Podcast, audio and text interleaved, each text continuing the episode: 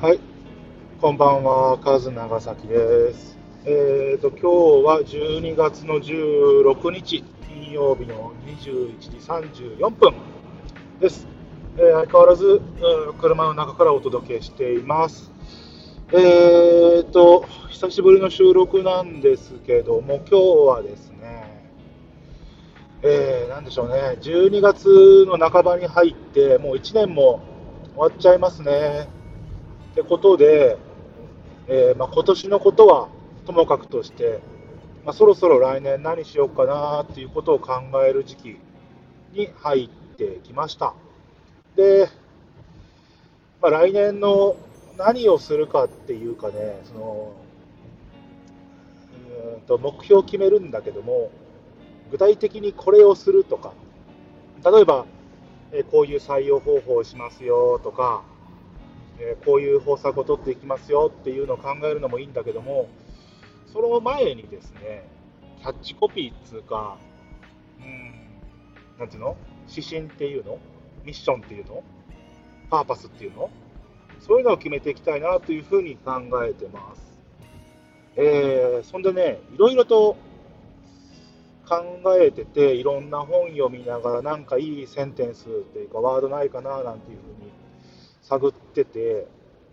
パッとね、いろんなところから、えー吸収して、ひらめいたのが、えーとね、世界を変えようっていうキーワードですね。まあ、英語で言うと、えー make difference in the world っていうね、世界を変えていこうっていう、まあ、それを一つのキーワードにしていきたいなというふうに考えてます。で、世界を変えるっていうと、めちゃくちゃ、めちゃくちゃね、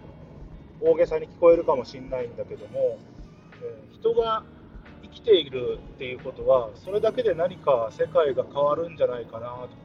少なくとも1年間生きていく中で、自分の世界っていうのは少しずつ変わっていくじゃないですか。え例えばあの、新しい仕事に就きましたっていう大きなことでもいいし、うん、新しい人と知り合いましたとか、今まで参加してなかったけども、えーこれまで縁のなかった業界の人と話しましたでも何でもいいんだけども、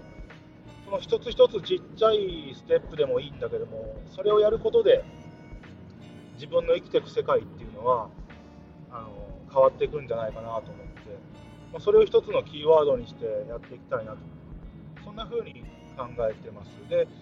自分の仕事はま毎回言ってるんですけども、人事とか総務とかっていうことで、まあ主に人を相手にしている商売なんですね。ということで、まあ、少なくとも自分の部署にいる人たちに対して、何か今までと違う経験を与えられたり、少しでも、うん、あの新しいことをやってもらったり、えー一つでも自分の人生が変わるような体験をしてもらいたいなと、そんな風なことを考えて、えーいうふうに考えてます。で、さっき言った、あの他の知らない人と喋るとか、新しい業界の人と喋るとか、新しい勉強をするっていうのは、これ、まあ自分もそうなんですけど、えー、といろんな人、ほとんどの人があの意識を全くせずにやれてることだと思うんです。あの自分はそんな何もやってないよっていう人でも、まあ、おそらく、まあ、仕事でもプライベートでもなんか新しい体験をするだろうし、今まで知り合ったことないと、知り合ったことがない人と喋ることもあるだろうと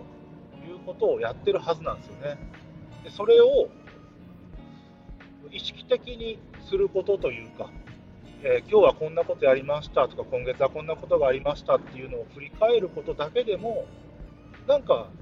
小さい第一歩につながるんじゃないかなというふうに、そんなふうに思っているわけでございます。うん、あの具体的に何をするっていうのはこれから考えていくんですけれども、うん、なんかね、自分はやっぱり毎年同じことをしてるっていうのが、あのすぐ飽きちゃう人なので、何かしら違うことをやりたい、人と違うことをやりたいなということがあったり、今まで体験してなかったことを少しでも体験してみようと、チャレンジしてみようっていうようなことを考えてる将軍だから、それを人に押し付けるっていうのはちょっと違うんだけれども、何か一つでもいいことがその人にとってあればいいかなと、そういうことを考えて来年は過ごしていきたいなというふうに思ってます。あのー、今年それやってきたかなってことを考えていくと、まあ、仕事の面はともかくとして、今年初めて新しいことをやったっていうのはいくつかあるのかな。一つ目は副業を始めましたっていうこと。うんまあ、副業って言っても何かガチでやってるっていうわけじゃなくて、いわゆるそのスポットコンサルティングみたいな感じなんですね。で、えっ、ー、と、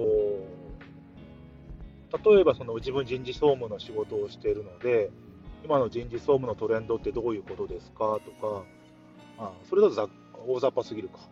あのもう少し細かく言うと,、うんと、外国人の従業員を雇っている時の困りごとってどんなことがありますか？でそれに対してどういう解決方法を取ってきましたかなんていうような話をその悩んでる会社さんの人に話をしてみたり、え、ちょっと細かい話だと自動販売機のトレンド、まあ、今私がいる事業所で自動販売機はどういうふうに考えて今後どんな施策を取っていくんですかどんな導入していくんですかなんてことを話したりと、まあ、そういうことをやってる副業を、え1年間2月からかな。2月ぐらいから始めてだいたい10ヶ月ぐらいやってきました。で相談件数っていうかまあいろいろ喋ったのはそんなに数ないんですよ。でやってみて、えっと、4件5件ぐらいかな。は直接人と会って喋ったりはしたりしたんですけども、まあ、それ以外のとこだといわゆるアンケートですよね。の専門性を持ったアンケートに答えることで、えー、まあ、そこそこ1回あたりのアンケートで数千円もらえるとか、まあ、そんなことをやってきまして、えーと、この12月までで10ヶ月で、えーと、20万ぐらいかな稼ぎました。なんか下準備も何もいらずに自分の知ってることを喋ったり自分がやってきたことを、えー、打ち込んだりするだけでもらえるっていうのはまあまあ割のいいことだなというふうに思ってます。でまあ、お金もそうなんだけども、えー、それよりも感じたことっていうのがなんか自分がなんか普通に仕事をしてることがですね、えー、他の人にとっては、えー、なんだ新たな知見というか学びというかにつながっていくんだなというふうに思って、自分がこれまで仕事してきたことってあんまり無駄になってないなというふうに感じました。でまあ、20万に抑えてるっていうまあ、えっ、ー、とどこまで喋ったっけな？あそうそうそう20万以下に抑えてるっていうのが、えー、これね20万超えると確定申告行かなきゃいけないんですよ。で確定申告行くと、えー、所得税で取られちゃうんで、まあ、それ以内に抑えようっていうことでやってます。まあ、月に数万円なんで、まあ、ちょっとしたお小遣いぐらいになったかなというところが、えー、今年新しくやってきたことの一つ。で、えー、と2つ目、えー、何やってきたかなって考えた時の2つ目なんですけど、えーと、パソコンを買いました。うん、今までもパソコン持ってたんだけども、えー、今回、Windows 系のマシンから、えーと、MacBook に変えました。で、MacBook に変えて、MacBook だけだと、あなんか、あれなので、えー、携帯もね、Android から iPhone に変えました。ってことで、えー、Apple のですね、パソコンと携帯に変えたというのが今年、えー、大きく変わったことですね。で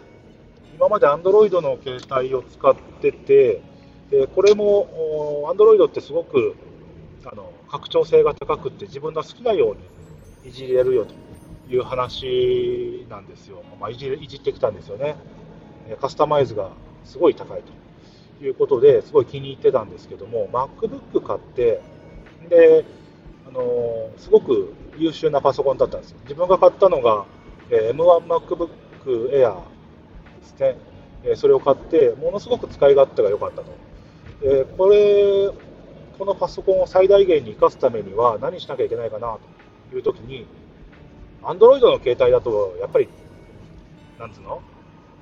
?100% 力生かしきれてないよね、ということで、えー、iPhone 買っちゃおうということで iPhone を買いました。えー、iPhone 買ったのが11月、11月の中頃かな、届いたのが。えー、でして、まあ、1ヶ月ぐらい使ってるんですけど、まあ、操作方法が慣れないというか、操作方法自体はすごい慣れるんですけど、今までできていたこと、Android でできたことっていうのが、なかなかできてこなかったというか、あのやりづらいなというところも出てきたりして、使い勝手自体はですね、カスタマイズ性は、Android が10だとすると3ぐらいしかないんで、その点はちょっと歯がゆいなというところはあるんですけども、まあ、その線を差し引いたとしても、えー、MacBook と iPhone の連携ってめちゃくちゃ便利で、そこをかあの掛け合わせると、今までの Windows 系のマシンと Android の携帯の連携よりも、Mac と iPhone の連携の方がはるかにいいから、まあ、差し引きしてえー、プラマイゼロ、もしくはちょっとプラスぐらいになったかなというような感じです。で何が一番良かったかなというと、やっぱりデータの転送速度、これがべらぼうに速いんですよね。で、エアドロップって iPhone で使えるじゃないですか。で、あれを写真とかね、写真を人に送り合ったりとか、まあ、その辺も便利なんだけども、え重い動画ファイル、まあ、自分、子供がいるんで、まあ、子供の、えスポーツとかのね、その動画を撮ってそれを転送するのに、え、めっちゃ早いんですよねビビるぐらい早かった、それをするだけでも良かったしあとはその Mac で資料を作ってたりとかあの文章を作ってたりするときにちょっと手元のなんでしょうねガジェットの写真がここに差し込みたいななんていう時にあのパソコンの画面から、えー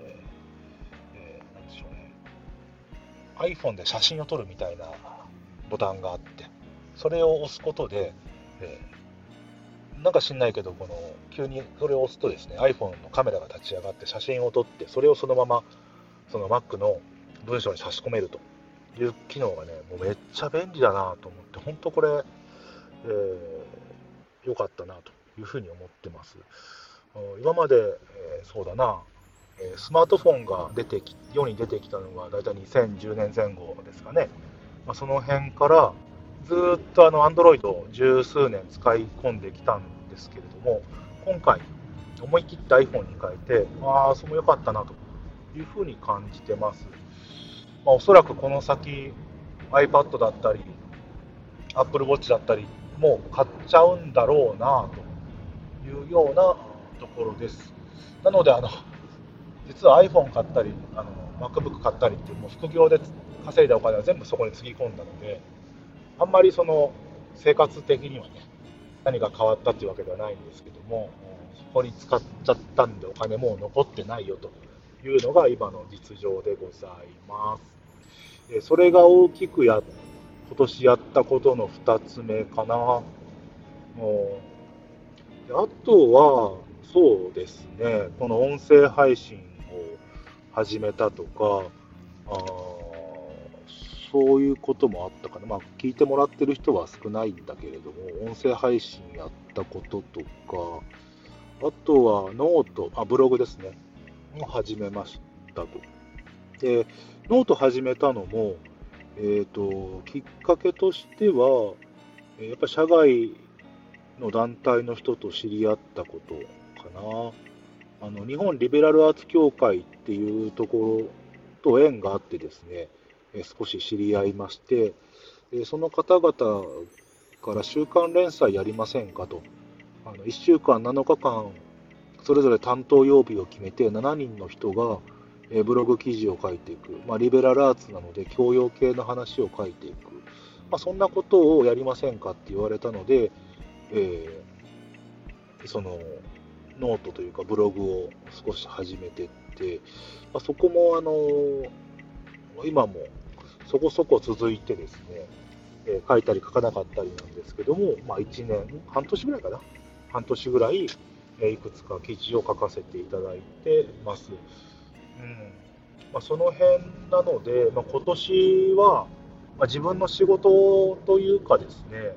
まプライベートの方で新しい方といろいろ知り合えたり、えっ、と、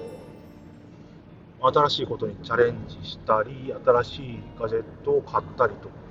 いうようなことをやってた1年かなということで、42歳、今年42歳になったので、まあ、そこでいろいろ新しいこと始められたのは良かったかなと思います。うん。あの、年齢重ねると新しいことに対してあの拒否感が出てくるとかっていうのは一般的には言われるんだけどもあの自分はそんなにですね、えー、違和感なく、まあ、どんどん次のことやりたいなというふうに思っているのであんまり世代というかその辺は変わらない関係変わらないというか関係ないか関係ないんだろうなというふうに思います。ぜひですね、ここまで聞いてくださってる皆さんもなんか新しいことをですね、年齢関係ないと思いますんで、始めてみてはどうでしょうかというところですね。うんまあ、今年やった新しいことはそんなもんかな。あのそれいろいろやってきたんだけどもその一つ一つがあの自分の人生っていうところを少しは変えてきた部分でもありますし、えー、自分の中の世界っていうのを、うん、変えてきたことかなというふうに思うので、まあ、来年以降はねこうやって自分が1年間いろいろ自分の中の人生を、うん、変えてきたので次はあの人事総務という仕事の、ね、中で、えー、うちの従業員の人たちというかあの関係する人たちに何か影響を与えられるような仕事ができればいいかなというふうに思ってます。はい、結局ね、世界っていうのはあの誰が決めるわけでもなくてあの自分の中で決めてる話ですから自分のものの見方とか考え方とかそれ次第で自分の人生っていうのは見え方も変わるし扱い方も変わるしというふうに思ってます。うん。それができて、初めて人の人生を変えていけるんじゃないかなというふうに思います。ものすごくおこがましい話になってるかもしれませんけれども、まあ、そんなことをですね、えー、考えながらやっていますんで、来年もですね、あの明るく楽しく前向きに、えー、仕事というか、プライベートもですね、やっていけたらいいなというふうに思ってます。それじゃあまたね、バイバーイ。Thank you.